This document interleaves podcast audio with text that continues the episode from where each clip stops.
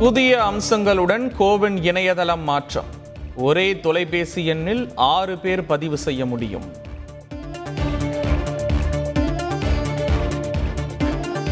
தமிழகத்தில் மேலும் இருபத்தி ஒன்பதாயிரத்தி எண்ணூற்றி எழுபது பேருக்கு கொரோனா. ஒரே நாளில் முப்பத்தி மூன்று பேர் உயிரிழந்ததாக தகவல். வரும் இருபத்தி மூன்றாம் தேதி ஞாயிறு அன்றும் தமிழகம் முழுவதும் முழு ஊரடங்கு. கொரோனா பரவலை கட்டுப்படுத்த நடவடிக்கை. கர்நாடகாவில் வார இறுதி ஊரடங்கு ரத்து. ஜனவரி முப்பத்தி ஓராம் தேதி வரை இரவு நேர ஊரடங்கு அமலில் இருக்கும் எனவும் அறிவிப்பு.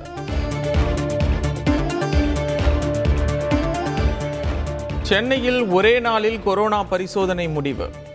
மாநகராட்சி ஆணையர் ககன்தீப் சிங் பேடி தகவல்.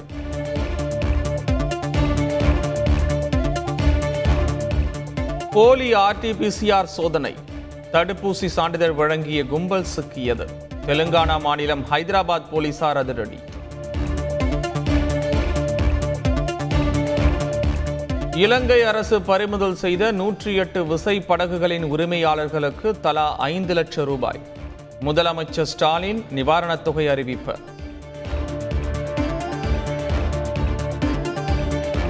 நகர்ப்புற உள்ளாட்சி தேர்தலில் போட்டியிட விரும்புவோர் விருப்ப மனு அளிக்கலாம். அதிமுக ஒருங்கிணைப்பாளர் ஓபிஎஸ் இணை ஒருங்கிணைப்பாளர் இபிஎஸ் அறிவிப்பு.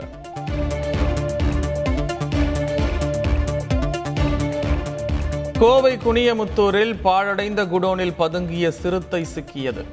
ஐந்து நாட்களாக போக்கு காட்டிய சிறுத்தை கூண்டில் பிடிபட்டதால் மக்கள் நிம்மதி.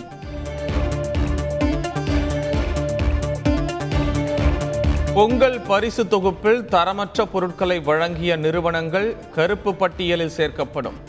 தவறு செய்த அதிகாரிகள் மீதும் நடவடிக்கை எனவும் முதல்வர் ஸ்டாலின் உறுதி.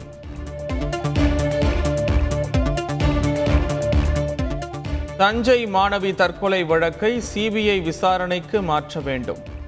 பாஜக மாநில பொதுச் செயலாளர் கரு நாகராஜன் வலியுறுத்தல். திருத்தங்கள் செய்து தமிழ்தாய் வாழ்த்து பாடல் அறிவிக்கப்பட்டுள்ளதாக கூறி வழக்கு. மனுவை தள்ளுபடி செய்து உயர்நீதிமன்றம் உத்தரவு.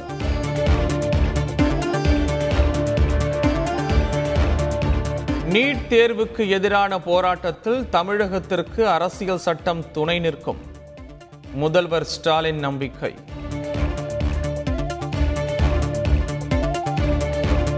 சென்னை பல்கலைக்கழக தொலைதூர கல்வி திட்டத்தில் முறைகேடு குறித்து விசாரணை. ஐந்து பேர் கொண்ட குழு அமைத்து துணைவேந்தர் உத்தரவு.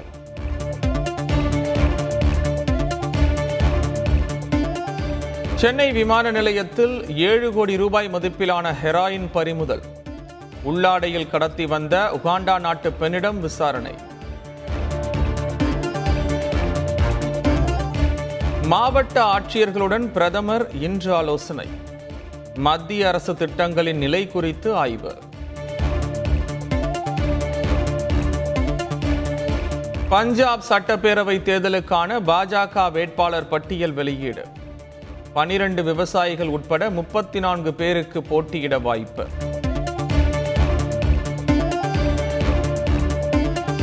உத்தரப்பிரதேசத்தில் காங்கிரஸ் முதல்வர் வேட்பாளர் பிரியங்கா காந்தியா. செய்தியாளர் சந்திப்பில் தெரிவித்த சூசக தகவலால் பரபரப்பு. முப்பத்தி ஐந்து யூடியூப் சேனல்கள் மற்றும் தலா இரண்டு ட்விட்டர் இன்ஸ்டாகிராம் ஒரு ஃபேஸ்புக் கணக்குகள் முடக்கம். பாகிஸ்தானிலிருந்து செயல்பட்டு வந்ததால் மத்திய அரசு நடவடிக்கை.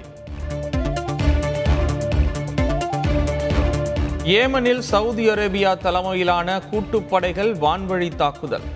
இருநூற்றுக்கும் அதிகமானோர் உயிரிழந்திருக்கலாம் என தகவல்.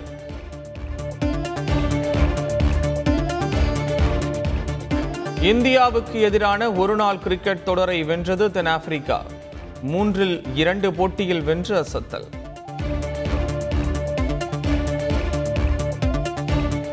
இரண்டாயிரத்தி இருபத்தி இரண்டாம் ஆண்டு ஐபிஎல் போட்டிகள் எங்கு நடைபெறும்? அணி உரிமையாளர்களுடன் காணொலி காட்சி வாயிலாக இன்று ஆலோசனை.